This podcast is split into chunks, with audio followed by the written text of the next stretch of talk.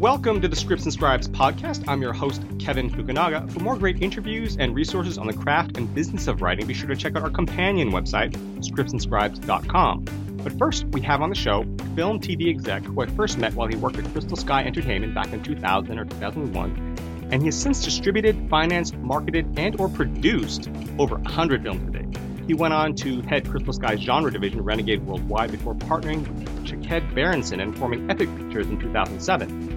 Epic's most recent slate includes such films as the 2014 Saturn Award winner and South by Southwest Film Festival Audience Award nominee Big Ass Spider, Zombeavers, which screened at numerous film festivals including Tribeca and Seattle International Film Festival, and the recently announced comedy Entertainment starring Michael Cera and John C. Reilly, co-produced by Jack Black. I'm very pleased to welcome to the show Mr. Patrick Ewald. Welcome, Patrick. Thank you very much, Kevin. Yeah, it's great. We haven't talked in a while, so it's it's awesome to have you on the show. I think it's I think it is important because we we were we were reconnecting a little bit earlier, but uh, I think it is kind of it's kind of important for people to to or at least in my mind it's important, but it's probably not important to anybody else. but um, that uh, you know we um, um, I don't know how much you talk about your, your past or whatever, but uh, I think we met in was it, it was in 2000 or 99. You said yeah, 2000. Like 2000, I think. And you were you were working for Marty Marty Baum, right? Uh-huh. At CAA.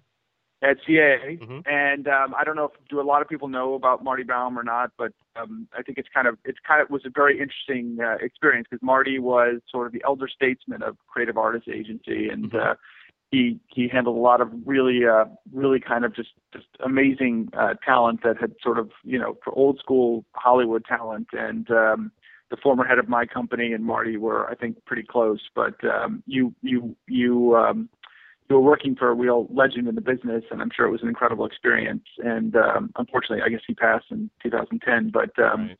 at the time I think at the time I was actually I don't know if I was actually working for Crystal Sky. I think I was working for Jon Voight, the actor, who's mm-hmm. uh, you know from Midnight Cowboy and stuff like that. And um, I'm rambling at this point, I'm sure, but um, but uh, he's now on the Ray Donovan show on Showtime, and uh, he's just an amazing actor. But um, but I don't. I uh, I just thought it was. It's funny. It's just like you know. I guess it's 14 years later, and here we are. But uh, it's just it shows the importance of I think just um, you know when you when you're in the business and meeting people and stuff like that and um, you know it's uh, there are those opportunities to reconnect and things like that so it's it's sort of uh, relationships and building those relationships and maintaining those relationships is a really critical part of uh, the entertainment business i think you know Absolutely. And being a decent person doesn't hurt. And, uh, you know, I remember you as being just a really nice guy. So, uh, yeah, that to me. Well, and I remember you being a really nice guy. So, uh, I give you a, a, a, let's have a big hug over the phone here. Awesome. We had a, a virtual hug right now.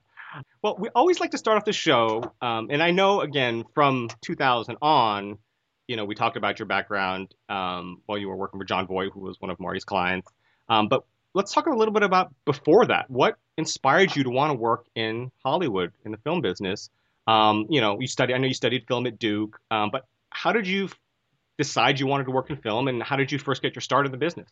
That is a really in- interesting question, at least to me, because you know it's, it's something I think about a lot um, because you, I think when you, when after you've been, you've been working, you know, obviously people starting out, it's, it's, uh, it's kind of a very, very different perspective. But, you know, after I've been, you know, I've been doing this for 15 or 20 years now, and and you kind of look back and you think, wow, it's like how how did I start, and like, you know, how did this path get me here in the entertainment business? Because nobody in my family was in the entertainment business. Um, it was not really considered a, a career option, you know, from from where I came from. I grew up in New York City um, everybody was, you know, becoming, you know, getting professional degrees or, you know, becoming doctors or lawyers or going into, you know, finance or sort of the sort of the, the things that I think, um, looking back on, I think I just, I just the idea of doing any of those things was just, um, I just couldn't imagine doing those things. But at the same time, I, you know, when I was in, even in college, I didn't even think about the the possibility of working in the entertainment business. So I was leaning toward when I was in college. I was leaning towards going into journalism. Um, you know, my my um, early experience, you know, job, uh, I did a lot of summer jobs, and I was working in sort of time. At the time, it was called Time Life, and um, you know, I was working for Money Magazine and People Magazine, and um, I think I worked for Time Magazine briefly, and um, you know, I, I, that was the direction I was going to go. And then um, in my junior year of college, I decided, all right, I'm just going to be a lawyer. I, I, I, you know, I just it just seems to be the right fit for me. Mm-hmm. Um, I went through the LSAT process and did that whole thing. And at one point, I don't remember what stopped me, but at one point, I just stopped completely, and I thought, I, I can't, I cannot, I can't do this. I can't go to law school until I do something that I really at least want to do. And I thought, what what is the one thing that I just get really excited about? And um, you know, other than um, you know, on a personal level, but on a professional level, like what's the one thing that gets me excited? And I, I thought I love movies. I just I'm obsessed with movies. I just I'm just have all this information about films in my head, and I'm always doing research on films, and always excited about going to see movies. And I'm really excited about independent cinema and about what the what directors are working on and what their visions are, and you know how they tell stories.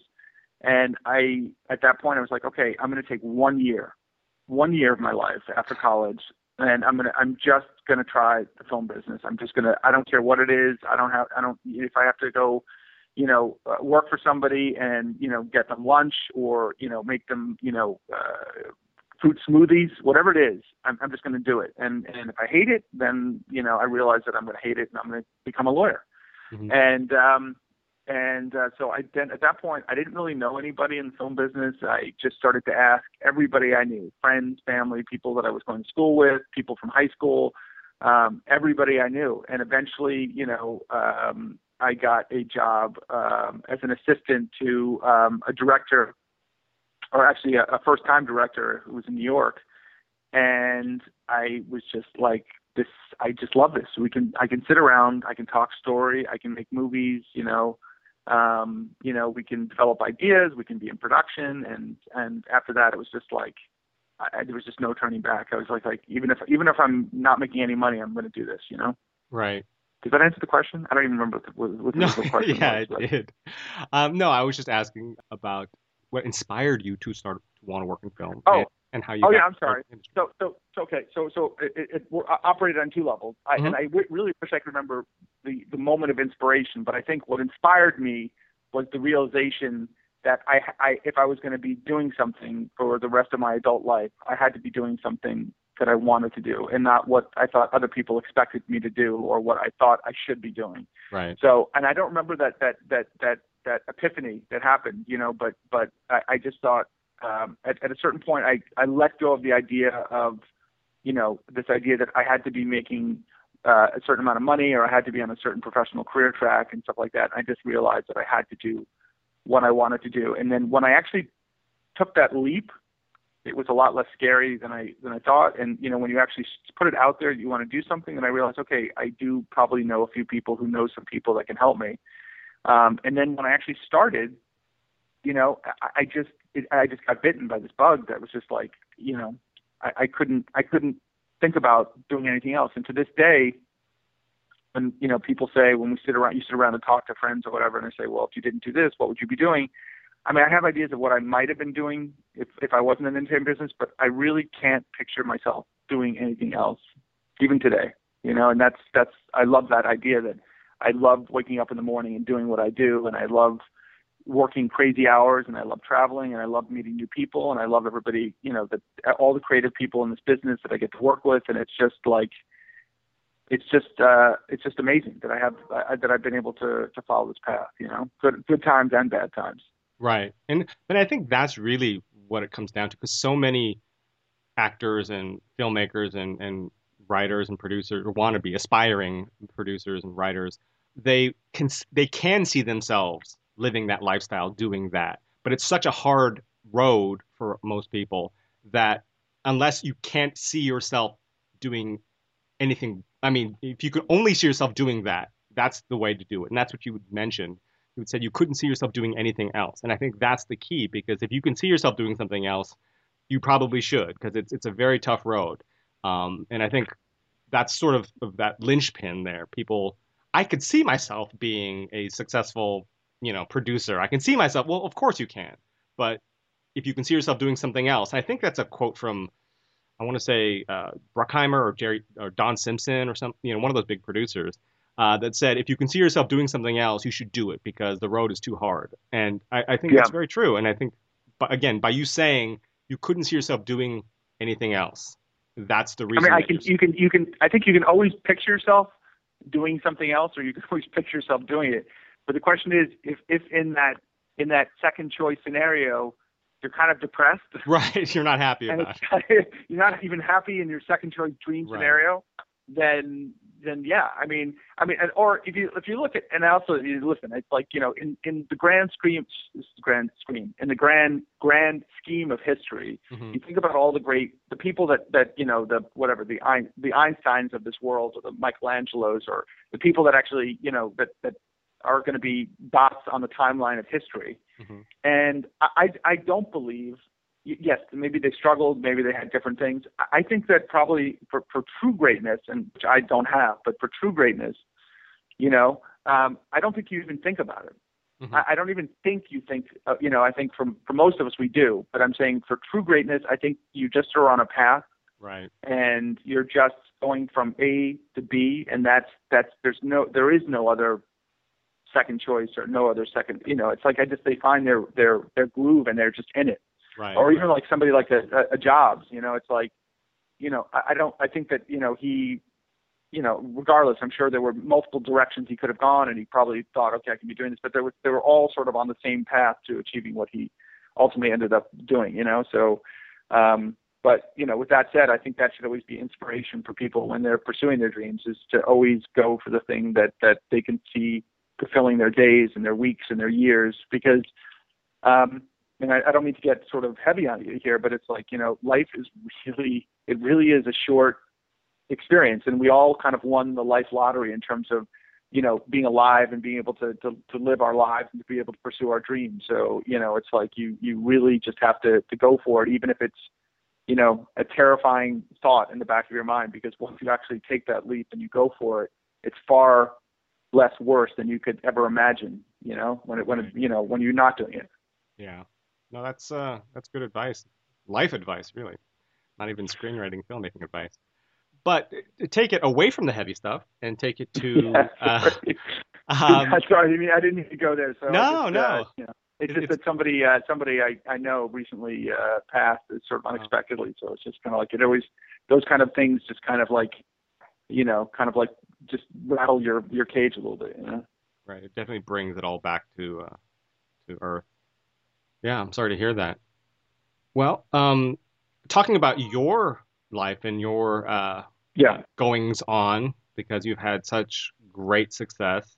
Now, I wanted to talk about Epic Pictures. Um, I know sure. Epic, you guys started doing when you first started the company, you were doing um, a lot of genre pictures, but yeah. you sort of you've broadened the slate and you've done a wide range of stuff, like you know, The Patrol, which is a war film, uh, family films like A Tiger's Tale, Louder Than Words, that the the uh, David Duchovny, Timothy Hutton uh, drama, and I know you yeah. you, you've got Mall coming out from director Joe Hahn, you know, of Linkin Park fame, uh, Peter Stormare and Vincent D'Onofrio. Um, and then I, I, just read recently that uh, you've got a film coming out called Entertainment, the comedy, yeah. um, uh, with Michael Cera and, and uh, John C. Reilly, uh, co-produced by Jack Black. So what is Epic Pictures in a nutshell these days? What's your mandate? It seems like you've gone from instead of going from Miramax to Dimension, you're going the other direction. You're going from Dimension to Miramax. So uh, what's yeah, what's exactly. your mandate there? Yeah, it, it actually it's, that's that's awesome you say that because that internally that's uh, it's a conversation that we have um, about where we want to take the company. But ultimately, you know, as my my partner Shaked would say, you know, to a large extent, um, we want to make movies that we would want to see, and we would be honored to take our parents to go see. You know, mm-hmm. um, so it's it's ultimately it's it's you know it's it's there are so many films and TV shows being made, like it's becoming virtually impossible to, you know, uh, you know, you're it, there's a, so much white noise out there that ultimately the question is, you know, if you're going to spend 12 months of your life or 18 months of your life um, don't you want to be making stuff that you know either you would want to see or you would you know the people that you love want to see and that you'd be proud of and things like that. So we're trying to. Now obviously it doesn't happen all the time um, but you know ultimately our, our mandate is to make movies that you know we we would like our you know we'd like to take our moms to the premiere of you know? Mm-hmm, mm-hmm. so um, and that what that means is basically just films we can be proud of. So it could be a genre film if it's a really interesting genre film. I mean, it could be a comedy if it has, you know, really interesting talent and is really interesting angle. It could be a drama. It could be, um, uh, an action film. You know, I just I you know it could be a family film, and by family I mean not like kids, but you know fun for the whole family kind of thing because right. I have two young kids. Um, so we're, we're, we we we're really kind of we built the company up kind of as being sort of a sort of the pre you know the the genre the, the kind of the genre film company. Um, you know, by doing we produced Darren Bousman's Eleven Eleven, um, and you know we did um, Big Ass Spider as you know, that mm-hmm. I think you just mentioned that won the Saturn Award, and um, you know we were we launched the VHS uh, franchise internationally, and sort of like that that kind of took off like a rocket ship for us. Um, and those are all things that really we are proud of, and we think we you know we think we have a huge um, uh, you know fans that support the films and things like that. But um, you know like with the Michael Cera, John C. Reilly, um, Jack Black movie Entertainment, it's a project that we think the filmmakers are you know really interesting um, they have a really strong vision for what they want to accomplish. They're working with actors that we really respect and think are amazing. Um, so we really wanted to get involved um, with that. We're also doing a film. We're executive producing a film called Turbo Kid that uh, we just shot up in Canada. That Jason Eisener and uh, Ant Timpson um, and Anne Marie Gélinas uh, produced with us. You know, Jason Eisener who did Hobo with a Shotgun, and uh, Ant Timpson who did ABCs of Death. So it's like you know, that kind of film, we thought, we sat down, we had a conversation with them. They really want to do something unique and unusual. And we thought, okay, this is a really fun idea. Um, um, so, you know, and they also, you know, we also look to, toward films that have a big kind of social media presence and big fan base. And Jason and Ant have big following. Um, and they're known for doing films sort of, sort of push the envelope. Um, so, you know, that was really interesting. Um, we're doing a Halloween theme, which we haven't really announced. We're, doing a, we're about to go into production a Halloween themed uh, movie um, with a filmmaker that we're really excited about. Um, so, you know, it's just it's just stuff that we get really excited about. They're like, okay, I, I you know, I might I might spend twelve bucks to go see that in the theater. You know, right. so um, you know, we just have to you have to just get get excited about it. Now I know you're probably asked every day, probably every hour of every day, what are you looking for? But that's such a broad question. So I'm going to ask you instead, what are some of your favorite films of all time? Um, well, for sure, the film, my go-to film always, when anybody ever asks, is Aliens. It's it's mm-hmm. I, it can be on TV anytime, anywhere, any place. I'll watch the commercials. It's on, you know, if it's on a a basic cable or free TV station. I just I love Aliens. I don't know what it is about that movie, but it's like I'm a huge Jim Cameron fan mm-hmm. in general. Mm-hmm. Um, so and I you know um, I love it. Indiana Jones is another film that is kind of uh, is always a go-to. The first, you know, the original Indiana Jones. Right, Raiders. Um, is always a is always a go-to for me for an older film around the holidays that always makes me kind of emotional. I don't know why. It's a Wonderful Life. Mm. I I every year I like it's like a ritual for me. I, I have to watch it or at least watch part of it every year because it just kind of I think for that film I don't know why, but it just reminds me of home and the holidays and things like that. Um, so that's also a really really big big film for me. So um, you know um, on a sort of a second tier, uh, another film I don't you know again when it's always on TV I always watch it is Jaws. I, I, I really like it, mm-hmm. and Star Wars too is also uh, is a big inspiration for me as well. So. Yeah, I, I've heard of three or four of those films, so that's pretty. Yeah. um, so I mean, it's funny. It's like you know, and they're all in their own way. Even It's a Wonderful Life. I think they were all kind of blockbusters. You know, mm-hmm. they were all of their time. You know. Yeah, um, so, you know, and then for films that that you know on the independent side that were inspirational for me, just from a from a uh, were sex, lies, and videotape, which I don't even know if anybody you know, mm-hmm. such such, such a long throwback. Um, and also do the right thing. Oh, yeah. yeah. do the right thing was a really was a really big uh, film for me. Um, I, I don't know. what That was kind of at the time when independent cinema was kind of blowing up, and it was very, you know, it just felt like because I was living in, in the East Coast at the time, and I just felt like very connected to that. Um, it felt connected to me. It felt like it wasn't like this Hollywood style stuff. So those were films that I found, you know, really inspirational for me in terms of like I want to be doing that stuff. Drugstore Cowboy was another film that I was just like, mm so you know that just is like I want to be part of that scene, you know. So those there, there's there's a personal connection to those movies as well. Well, you've got good taste, and I, I do think it's interesting that you picked Aliens because there's that sort of most people think Alien is is the go-to of of the two, but I'm like you. I'm a, a, an aliens guy personally. Um, yeah. I, to me, uh, I I like uh, Alien is a great film. It's a thriller though. Yeah. It's, it's it's a horror it's a horror film. It's definitely different. Aliens, I think, has has it all, and to me, that's you know what sort of that's what drives me, and I I, I love that film. So I can yeah. I, I mean, so like if you corner. yeah, but if you ask me about Alien, it probably would be on my top 10 Mhm. first the Alien. Mhm. And if you ask me about um like uh you know, and the, obviously obviously the same director is Blade Runner. That would probably end up in my top 10. right. but um, but for me, in terms of what Aliens represented, was it, it was it kind of had everything in it. You know, it had great characters, it had great action, it was sci-fi, it was suspenseful. It just you know, and it was just it felt like I was watching. Um, it was the beginning of something. You know, it was a gateway to kind of bigger movies that uh, ultimately sort of opened up this whole pan, you know, this Pandora's box of comic books and video games today. But I, I just felt like Aliens was just like a whole new world for me. You know. Yeah, they felt very different tonally and everything, but they're both great films. Yeah, and but it, and it's funny though because if you look, if you watch Aliens today, it's so funny because if you actually sit and watch it and look at the creatures in Aliens, Mhm. you're like, oh my god, that is so. Some of the shots, you're like, that is so fake. That's obviously, you know, a guy in a bodysuit or whatever. And it's like, but at the time, I was just like, what is Right. this movie? This is fucking awesome. This movie, whatever it is, you know. right. Um, so it just like for me, that was just that's my that is the, like the top top of my go tos.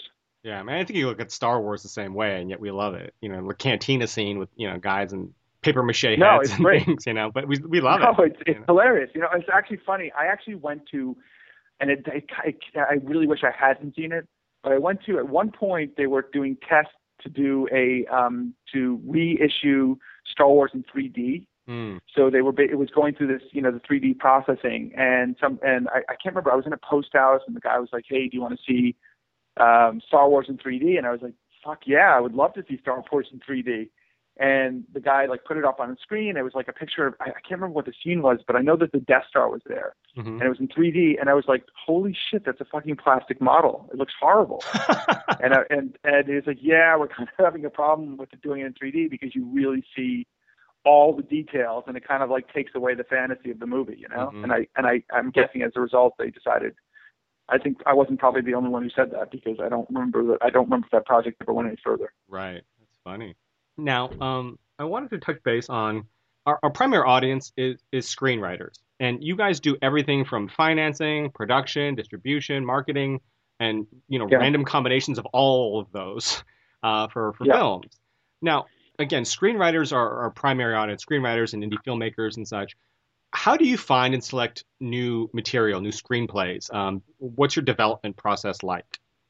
So we were, I was just having a partner a conversation with my partner about this the other day, and we, we were kind of talking about the, the fact that finding screenwriters is the hardest part of the process. Mhm. And it's not about finding good writers. It's not about finding, um, you know, um, the writer in general. It's about finding the right writer for the right project hmm and that that that connection between uh, screenwriter and idea and execution is is is really sort of the the holy grail in my opinion is sort of like the holy grail of this business is to to to get um, somebody who not only gets the story that you're trying to make but makes it better you Mhm. know and makes the characters that you're like oh my god this character is even better than I expected you know hmm um, and very often it's like it's just a bad it's like a bad meal you know? It's like somebody puts in too much salt and you know you don't like your food salty or you know um you know somebody overcooks something or does something wrong and it's like the whole meal is spoiled. And then you end up spending you know a year or two years of your life basically trying to take the salt out of the meal or trying to add you know water to something that you know uh becomes mushy or whatever. And it's like you're constantly putting band-aids on something that shouldn't be fixed. So um to get to get us. So you know and it's very hard to kind of say okay this is not working we have to start over again stuff like that. So that that process is is extraordinarily difficult. So to answer your question about how do you find writers um, the, the answer is that to a large extent we have to rely on our producing partners to guide us through this process to, to a certain extent um, because you know if, if a producer comes to us with a project and says i really want to make this movie i've optioned this uh, book or this ar- article or this video game or this comic book um, you know, and I need you guys to help me. And this is the writer, you know, who has a, an amazing pitch. Here's a sample. You've got to believe in this. And this this happened with a producer that actually works in house with us. Is she was like, I, I we had a, a script on something. She's like, I hate this script, but I can make it amazing. And I have a writer who's very passionate about this material you know, and um, you know, she gave us a couple of samples. They were really good. Uh, we did a deal, and you know, now we have a script that we're really excited about. So, um, to a large extent, you know, because uh, it, it takes a lot of time to try to to try to fit those two pieces together, we have to rely on uh, produce good producers that we trust to to to help put those pieces together. Mm-hmm. Now, how much of your business would you say is that sort of development, uh, production of new films, you know, whether it's through an in-house producer or otherwise, uh, versus like the co-financing of packaged product or projects um, or distribution of completed films?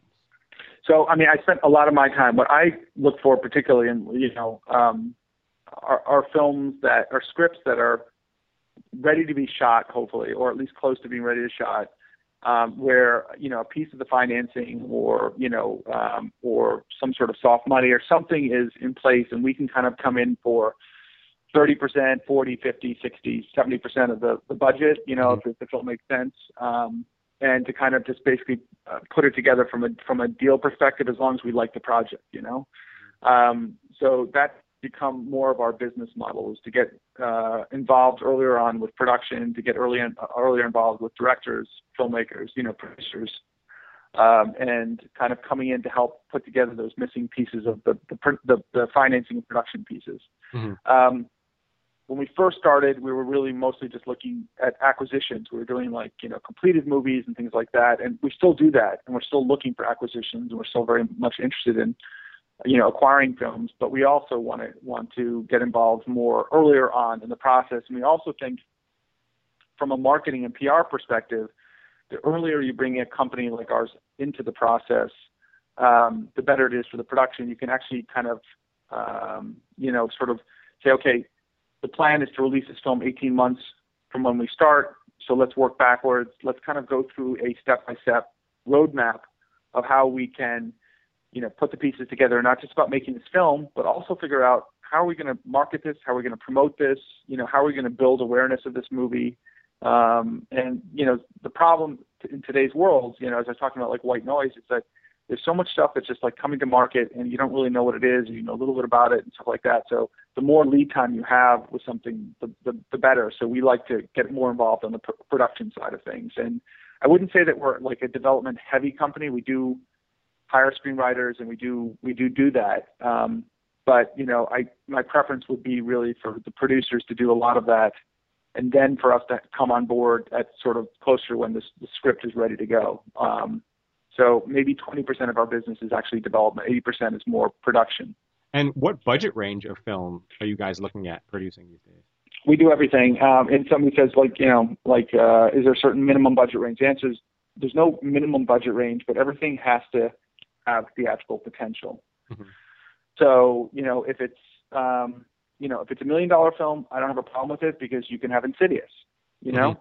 But yeah. you know, um, but you know, the idea is not to make a million dollar film and to say, okay, well, let's make this a straight to video movie. Um, that's not the goal. So, um, so we work everywhere from a million dollars, and our biggest budget um, that we're working on is an is a kids animated movie, which is like a twenty five million dollar animated film. So, that's a lot bigger than most of our films. Most of our films kind of fall into the, I would say, the five to kind of fifteen million dollar range. Okay, that's a good size budget. Um, yeah, I mean, the idea is to do it for a price, but to also kind of have enough money to make it a theatrical film. Sure, absolutely. We've got a lot of newer screenwriters that have never been in a pitch meeting before. Can you maybe from your side, can you maybe detail what goes on in a pitch meeting, uh, and specifically what, as you know, the executive or the producer, uh, what your expectations are. Yes, I can tell you exactly what it is. Awesome. Is that I, I would highly recommend this, and I was just like, I, and and um, the one thing, um, and I, I know it's it's not fair, but it's like when when a writer comes in and says, "Oh, I'm really bad at pitching," to me, that's like if you can't get into a room and you can't pitch a story and you can't engage somebody, you know, sort of in you know three three to five minutes with what it is that you want to do, you know, unless you're, you know, a writer that's had 10 films produced and everybody knows you're amazing and you can just come in and say, here's the story and you know, take it or leave it. But if you're starting off, you really have to hone your pitch skills. And, you know, for me, the things that, that kind of trigger me in terms of what gets me excited about a story is, is, and this is the, the pitfall that I find that so many writers fall into, is they pitch the plot of the movie mm-hmm. and um, kind of let the subplot fall by the wayside a little bit. You know, the emotional, the character stuff, like right. why are we really interested in this movie? And um, you know, so so the, the the best pitches that I've heard always start with a great kind of like here's the backstory, here's what inspired the story, here's where this comes from, kind of thing. So you kind of create the universe.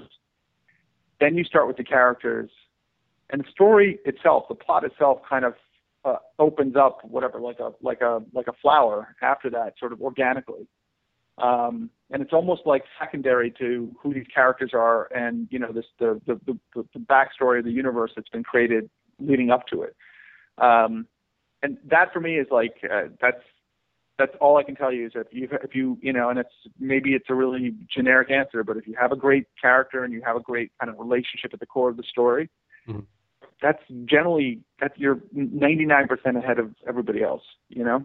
Mm-hmm. Yeah, I mean, I do think that a lot of writers, newer writers, tend to focus more on plot than character. The yeah. characters are the reason you're watching the story, really. And if you don't uh, relate to the characters, if you don't feel empathy for the characters, then no matter how amazing the story is, it's going to be hard to get into it. So you're, yeah, you're... and so like for example, yeah, so for example, like the guys, um, Justin and Aaron, the guys who co-directed this film, it's a, it was an indie film um, called Resolution, and it was sort of perceived as I guess it was perceived as kind of like it's not really a horror film, but it was kind of kind of positioned as a horror film. And uh, you know, they, they, directed an episode of VHS Viral, so we were meeting with all, you know, not all the directors, but some of the, you know, we are just kind of doing a meet and greet with the directors yesterday, and um, we are talking about Resolution, and they were like, well, you know, the movies, we don't really see the movie as a horror movie. It's essentially a story about, you know, two guys who are best friends, and one guy who's trying to basically save his friend from kind of falling into this abyss. And I was like, okay, then, you know, you know, even if I don't, even if I'm don't like horror films, I'd be like, okay, well, that's kind of interesting. You know, not not, not that that's like the most original thing you've ever heard, but I'm just saying, you know, it's not like you're it's not like you're sitting around saying, oh, it's about a guy who's having psychotic delusions and you don't know if it's real or not, and this guy shows up and tries to help him. You know, it's like, okay, it's a story about two friends and about a guy who basically is willing to kind of sacrifice you know his his own life to help his friend kind of thing and I'm like so that that drew me into that. And I was like okay that's that's starting to become interesting. What what happens next? And so if if you can get an executive to start saying oh start asking questions or say oh what happens next? Or who are these guys? And, you know why does this why do these guys know each other? Um that's the, the, those are the critical elements. So like when you know for example like you talk about genre films or horror films or whatever for me it's like the most interesting horror films like for big ass spider. Mm-hmm. big ass spider it happened to have a giant spider in it, and I'm regardless. I mean, people may say it, they hated the movie, they loved it, or whatever. But the reason why I like the movie is at the core of the piece, it's a story about two guys who becoming who become best friends in in this this this this kind of this cr- crazy scenario. But mm-hmm. it's you know it's you know it's a buddy comedy with a with a giant spider. Right. I mean, and you know, using uh, Lethal Weapon as an example, um, I saw all the Lethal Weapon movies, and I know that they catch drug dealers in one, or you know, there's the Krugerrand something in one of them. I, yeah. I couldn't tell you the necessarily the plot of each and every one. I kind of know what happens vaguely, but I could, but yet I remember the relationship between Murtaugh and Riggs, between uh, yeah. uh, you know Mel Gibson and Danny Glover. That's what you remember. Those moments, that yeah. that, that relationship, not necessarily because I mean, two cops going after a drug dealer. I mean, how often do you see that? But yet those right. two guys together, that's what makes that series work. Right. And so I'm sure, you know, if, you know, the writers out there are thinking, well, how do I pitch or whatever? First of all, there's probably a thousand videos on YouTube about, you know, how do you pitch a story, but you know, you should, you should pick your five favorite films and you should actually try to pitch that movie. Mm-hmm. You know, why is that that, that movie stays with you? You know, is right. it is it because of the Krugerrands and because of the South African bad guys, or is it because you have a suicidal cop and, a, and another cop who's you know you know a few days from retirement and he's getting too old for this shit. Right. You know, you know what what what is it that you really remember from these movies that that, that makes them work for you? You know. Right. Um, and ultimately, also at the end of the day, if you can't really explain a movie in one or two sentences, then you know, I, the, the problem is, is that, you know, it's like attention spans are short and getting shorter. So, um, you know, you really have to, you really have to kind of get to the heart of what your, your story's about. And it's like, you know, we meet with these network executives all the time. They're like, we want original stories. We want fresh stuff. And it's like, I'm not trying to poo poo anything because I fall into the same category. I want original ideas. I want fresh stuff but you still want the stuff. You want your, you know, you want your cream of wheat in the morning too. You know, you want something that's familiar. You know, so but you know what what they're really trying to say is we want characters um, that are interesting, that are different, but we, you know, we still want to make it a proceed, you know, cop procedural story. We still want to have it take place in a hospital, but you know, but we want a doctor like House, or you know, so it's like it. Oh, it always goes back to character. Yeah, no, absolutely. Um, and you know, uh, touching base on on your you wanting something that's familiar but yet unique at the same time. Um, people, it, it's it's sort of a hard concept to grasp or explain. But one of the examples I throw out is uh, Cole Haddon or Hayden. I don't know how to pronounce his last name, but he's the uh, creator and executive producer of Dracula on NBC. Um, he recently sold a series called I think it was called Nottingham, and basically it's about Robin Hood. And of course, Robin Hood, something very familiar, something everybody knows. But his take on it, which again brings in that unique angle, was that Robin Hood and the Sheriff of Nottingham are the same person, meaning right. he's, he's the Sheriff of Nottingham and he's doing all these bad things, but to sort of make up for it, he puts on uh, a, a hood and robs the rich to give to the poor. So it's, he basically is playing both sides.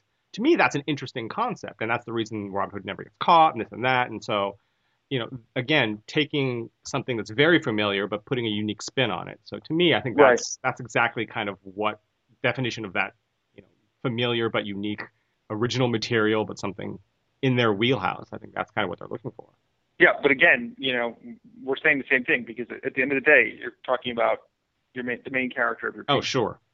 So the whole story, the whole world. So again, it's it's exactly what I was saying. It's a world that you know, so you mm-hmm. can easily set it up. You can create, you can create the time, the tone, the time, the you know the the the wardrobe, the pacing, you, you everything's set up. So you know, you say Robin Hood, I think everybody's mind goes to Rob, you know, that world very quickly, and then you go into the main character, who is you know who is leading this dual life, and it's just like everything else kind of kind of falls into place after that, you know. Mm-hmm.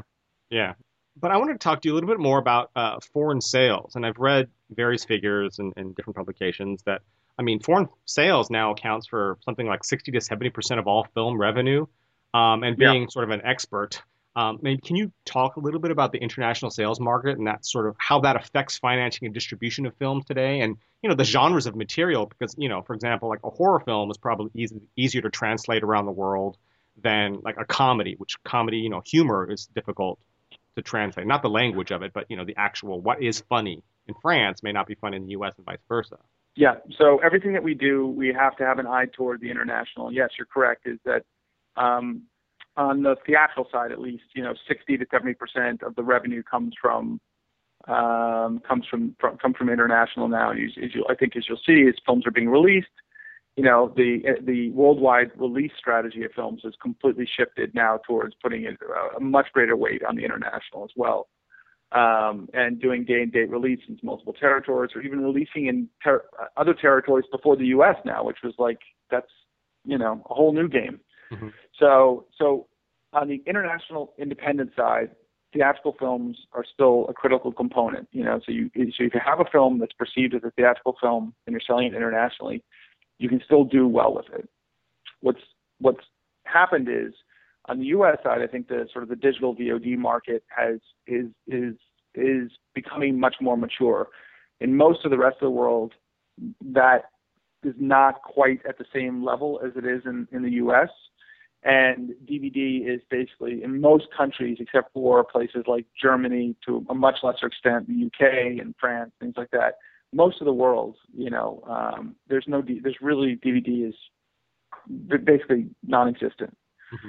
So, you know, the problem is, is if you don't have a film that's perceived as theatrical or something special or something for television, it's you don't really have the same opportunities for independent films as you did, you know, even five years ago, uh, where there still was a DVD market. You know, there still were opportunities for for for for films in, in that space. So it's that's why you know, when you're when we're trying to make movies, uh, you know, and it doesn't always happen, you know, but when we're trying to make movies, we at least we we hope to have some kind of theatrical shot with them. Mm-hmm. Um, uh, and that that has to be part of the overall uh, strategy of, of filmmaking, you know, going forward as well. Is that in 2015, everything that we're looking at right now from a production standpoint, we think, okay, um, you know, either this is going to be a theatrical film or we have a really good shot of selling this as a as a strong television movie in the worst case scenario because we can we can't really count on our DVD and VOD numbers to support um, a return to on investment at, at this point, at least on the international side. On the U.S. side, um, we're seeing really good numbers. It seems to be a very healthy market if we can kind of promote it properly. And even DVD is still around. And I think people say, oh, it's DVD's dead, but there's actually a lot of revenue still to be made on DVD, and it's still probably around, um, excluding theatrical, it's still probably around 50 to 55 percent of the revenue a film generates. You know, mm-hmm. as hmm. long as you don't have a massive number of returns. You know. Mm-hmm. And then, you know, obviously, if you can do a deal with Netflix and get a big chunk of change, or you can do some great numbers. I mean, iTunes um, I think people kind of talk about it as if it's the great savior. If you actually saw the numbers from iTunes, it's it's it's healthy, but it's not going to you know save your film. So you really have to kind of fire on all cylinders on the U.S. side and all those different platforms, and you know making sure that you're you know on Time Warner Cable or you're on Charter or you're on all the all the VOD, DirecTV, and Dish and all those AT&T and, and Verizon. Make sure you're on there, and that you make sure that people are aware of how to find your movies as well. So you know, from our perspective, there's a lot more heavy lifting involved in terms of creating awareness, making sure that we're getting films um, placed in the right right uh, platforms, making sure that people are aware of movies on the U.S. side, and from a sales perspective on the international side, it's really about finding films that we can position as theatrical films. Right. Going back to, to, to genre pictures, because I know that's how uh, Epic started. Um, and Epic I mean, excuse me, genre pictures sort of seemed to have its heyday in you know in the days of like the blockbuster videos and basic cable and you know Cinemax late night. But now they've seemed to there's this huge uh, revival, at least from from my perspective. You know, with the VOD market, like Sci-Fi Network, and all these types of things. Um, but being in the trenches of the film sales world, uh, what do you see for the future of movies in terms of like financing and distribution? It's good news and bad news. I mean, the the, the bad news is that um, distributors are becoming far more selective as to what they want, and and instead of you know maybe picking up ten movies or twenty movies or fifty movies a year, they're picking up five movies. You know, but the good news is if you have a good movie mm-hmm. and people want to see it, there's still a market for it. You just have to make good movies, and I know that's kind of like well, kind of again making. I'm not trying to make a generic statement, but you know, the problem is is that there's this massive. It's become less and less expensive to make movies, so there's a lot more content out there. But there's a lot more content I don't. I think is not really finding the right home.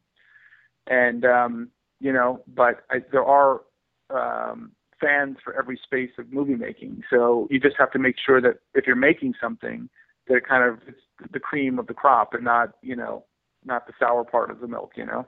Mm-hmm. So um, you know, and it's and again, it's like a big part of our strategy as a company is social media. What we try to do is we try to work with filmmakers that um, are proactive in their in their ability to promote, and uh, you know, with actors that are active in their ability to promote.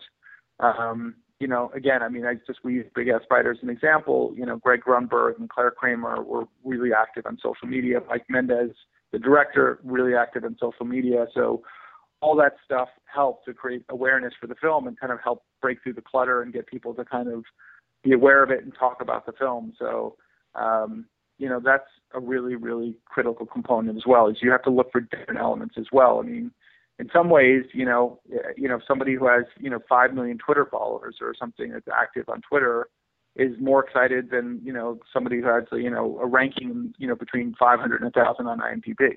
Right. So we you have to kind of look for different opportunities, and you have to look for ways of how are you going to get your film recognized? How are you going to get people talking about it? On um, we have another film called Zombeavers. Mm-hmm. You know, which you know we had to come up with. We came up with a really creative campaign. I think we came up with a really great trailer for the film. I mean, it's gotten almost three million hits on YouTube, and we actually just before the Academy Awards um, when we launched the film in Berlin in February. Um, you know, we did a whole like for your consideration Academy War camp spoof campaign. You know, uh-huh. where we basically put the zombie beaver in an astronaut suit and you know did a gravity style poster. We did an American Hustle poster. Uh, we did a Wolf of Wall Street poster. We did a Her poster. You know, with all with the zombie beaver on them, and that got people talking about it. Or when Ellen DeGeneres did that selfie with everybody, we actually you know immediately put the beaver in it and released a selfie with the beaver and all the actors in it. You know, so it's like you, just have to kind of like you just have to kind of do stuff that's fun that gets people kind of engaged and get gets people I, I, to converted to support your film because you know it's it's it's the the internet is filled with people who want to say negative things, but you know the work is trying to get people to say positive things, and that's a big part of what we do as a company is we just try to keep people engaged and and, and fans of our films. You know. Mm-hmm. Obviously, Big Ass Spider, you know, winning Saturn Award and uh, being nominated for the Audience Award uh, at South by Southwest is in a sort of similar genre but different category than a film like Sharknado, which I saw at least I saw half of it, which is what I could get through. Yeah. Um, but, but, but what do you attribute to the success of something like a Sharknado? Is it mostly that social networking? You think that that that word of mouth? Um, because obviously, I think they're they're gearing up for the third one already. Yeah. So yeah, I mean, uh, the bottom line is is you know when you get people like you know Kim Kardashian tweeting about it, mm-hmm. that's you know what sets the the, the you know the it, it, social social media world on fire. It's it's you know getting celebrity support, um, and then basically I think for Sharknado, I think it was never about the film itself. Mm-hmm. It was always about let's have a beer and you know or whatever. Let's have a let's have a drinking party and watch the you know Sharknado and how silly it is and all that stuff. So, but uh, and and I get it and kudos to Sharknado for like you know kind of creating that phenomenon, at least on the first one. I don't know how. I think they just released the second one. I don't think it had quite the same level, but you know, so but that's not about the movie, and that's my only that's my only issue is is mm-hmm. that you know at the end of the day, um, you know, five years from now, are people going to be like, oh, let's go watch Sharknado or not? You know, so but for me, um, it makes a big difference to me if people actually like the film, you know, and so even today, you know, whatever six months or so after the release of Big Ass Spider, people are still reaching out to us. And and and again, I'm not saying that it's going to um, you know go down in history as the greatest film of all time, but at least at the end of the day, I can look at Big Ass Spider from my perspective and say, okay, I'm, I'm proud of that movie because it, it actually worked for what it is and it's fun and it keeps me engaged. And, you know, when my three and a half year old daughter, I, I know she's trying to support her dad, but, you know, I ask her what her favorite movie is and she says Big Ass Spider. It's like, it brings a smile to my face. That's nice you know, it's it's it's interesting to talk about, you know, the best film ever made. But you know what? Ultimately, if movies can make you feel something um, other than boredom, if, if they make you feel something, if you're entertained, and that's really what it's about for me. I mean, but I'll, I'll say the greatest the greatest threat to films today, in my opinion, is is and I'm sure the you know it's not. I mean, yes, piracy is a huge problem. I know there's, there's a study that said that um, uh, what was the film that just came out that it was affected oh, like twenty percent of the box office. Oh no no yeah 20, 20 yeah it was Expendables it was okay. like fifteen to twenty percent of the box office revenue was taken away as a result of piracy, and, and I believe that.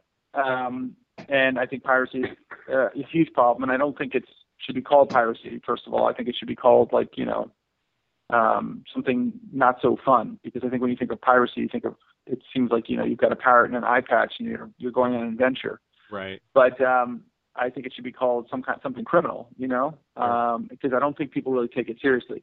That said, I'm not going to go off on piracy right now, but um, I think the greatest threat right now to films, and I, I don't mean it, this is not meant as a negative thing because it's really cool what they're doing, but television right now, mm-hmm. uh, you know, in TV series and what they're doing right now on television, um, you know, from the True Detectives of this world to Breaking Bad to, you know, Walking Dead. Um, I really think that when people are sitting down to watch entertainment now, they're very often not going to films. They're going to they're going to TV, and um, you know that's kind of creating a bit of that's carving out what you know never really I don't think was ever a competition before. And you know when you have that kind of muscle and that money to to make a really brilliant TV show, um, and you can get people to spend you know uh, 10 hours or 20 hours or even five hours watching it, that's taking critical time away from their movie going, and it it, it puts less eyeballs um, on films, you know. So, you know, um, that's definitely been a disruptive um, element over the past, you know, uh, three or four years. Right. It, good or bad, I'm not sure. Right. And plus, I mean, whether it's a changing of habits, I mean, there'll always be moviegoers because it's an event. You know, it's just is it the shifting of the paradigm to where TV viewing is much more of your entertainment time on a regular basis, or if it's just again, there's so much great TV out there that uh, you know, because to me, it feels like the golden age of television. There's so much amazing television, whether it's like you said, True Detective or Game of Thrones or Boardwalk Empire. Oh, Thrones, yeah. Yeah, I mean, you can just go on and on and on. All the great TV series. I don't even have time to watch all of it. You know, there's so You much, yeah, on my DVR that I need to watch. I know it's just a massive amount of like really fucking awesome TV that Yeah. you're just like, you know. And when I sit down and watch, you know, if I, if, you know, the the rare time when I'm able to actually find a couple hours to sit down with my wife and and say, okay, like let's let's watch something, and then we look for movies and we're like, oh, there's nothing really there, and they're like, you know what, let's watch let's watch some of the episodes of Game of Thrones that we haven't, you know, we need to get caught up on or whatever. So. Um, you know, if we're doing it, I can, you can, I can guarantee you that everybody else is doing it as well. And so, um, you know, so it's, it's just, it's just a, it's just about making sure that you have something. At, at the end of the day, it's just making sure you have something that people will want to go out of their way to either watch, whether even if it's, uh, you know, on their VOD platforms or it's on Netflix or, you know, it's on iTunes or Amazon Instant or whatever, wherever it is. They have to, you have to, people have to be willing to seek it out, and that's you have to, that's what you have to create in people's minds. Right. Absolutely. We're running a little short on time. I don't want to keep you too long. but We've got a section called Rapid Fire, just a few quick questions. So if you're ready, let's Sure. do it. You attended the prestigious New York City prep school, the Dalton School. If you were to compete on the the Amazing Race, you know, the reality show, which fellow Dalton School alum would you choose as a partner and why? Actor comedian Chevy Chase, CNN newsman Anderson Cooper, or the bizarre foods guy Andrew Zimmern? Um, I that's very easy. I, I went to school with Anderson, so um, he was always a smart guy and a ton of fun to hang out with. So, uh, hands down, Anderson Cooper. Awesome. I put in the bizarre foods guy, Andrew Zimmern, because they do make everyone eat really gross things all the time. And I thought, well, maybe you could fill that role if you didn't want to eat, you know, bull testicles or whatever they, they're bugs they're feeding people that day. Now, you graduated from Duke University. So, Yeah. who would make the best subject of a feature film? Big band legend Duke Ellington, video game action hero Duke Nukem, or the Duke himself, John Wayne? Uh, Duke Nukem. Okay. Which would you least like to be trapped in a warehouse with and why? A killer mermaid, zombeavers, or a big ass spider? In a in a warehouse. Yeah. I think. Uh, okay, so let's go through that. So a killer mer. Well, that's that's actually okay. So let's just actually go through the physical impossibility scenario, which is uh, a, a big ass spider in a warehouse. I think would be it would not be able to move around very well, and I could I could actually use its size to its disadvantage. I see. So I'm going to put that down on the list. A killer mermaid. It's a warehouse. Unless it's filled with water, that mermaid's pretty screwed. right. A beaver, a zombeaver. I, I think I could I could I could outrun it. I think I could outrun a zombeaver, and they're much better in the water too. You know what? Who who would I want to be in there, or who I would not want to be in there? Who with? would you least like to be trapped in their warehouse with? I I guess I'm since you know I'm gonna have to go with the big ass spider because big ass that, that big ass spider spits acid. It's pretty it's pretty nasty. um, and finally, as a New Yorker living in Los Angeles, which hot dog is the most epic? Gray's Papaya, Crif Dogs, Pink's, or Carney's? uh, well, I know that. Do I have to pick one of those? Um, no, if you want to go off the beaten Well, actually. I, I, I'm sorry. Actually, go, go, do it again. I'm sorry. Go ahead. um, do it again.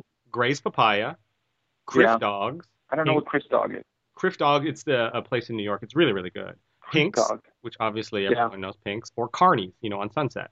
I got to go. I think I got to go with Carney's. It's just, uh, I, I just, uh, I, it's a go-to place for for a lot of my, my a lot of my buddies. I just like to go there. Sort of, uh, it it's kind of brings them back because who the guy, guys that grew up in LA love to go to Carney's. So Yeah. I'm gonna go with Carney's on that one. Awesome.